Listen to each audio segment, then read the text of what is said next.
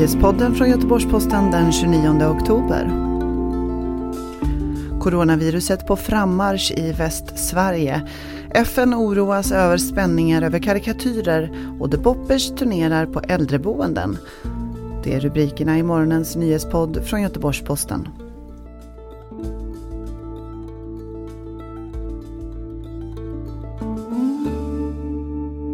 Coronaviruset är på frammarsch i Västsverige och på Sahlgrenska sjukhuset i Göteborg har man de senaste två veckorna sett en fördubbling av antalet som vårdas för viruset.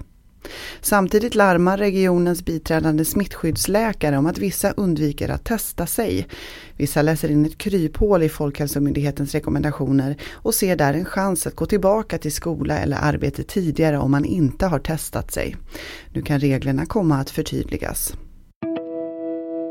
Chefen för FN-organet UNAOC som arbetar mot extremism säger att han oroas över växande spänningar på grund av de så kallade Mohammed-karikatyrerna.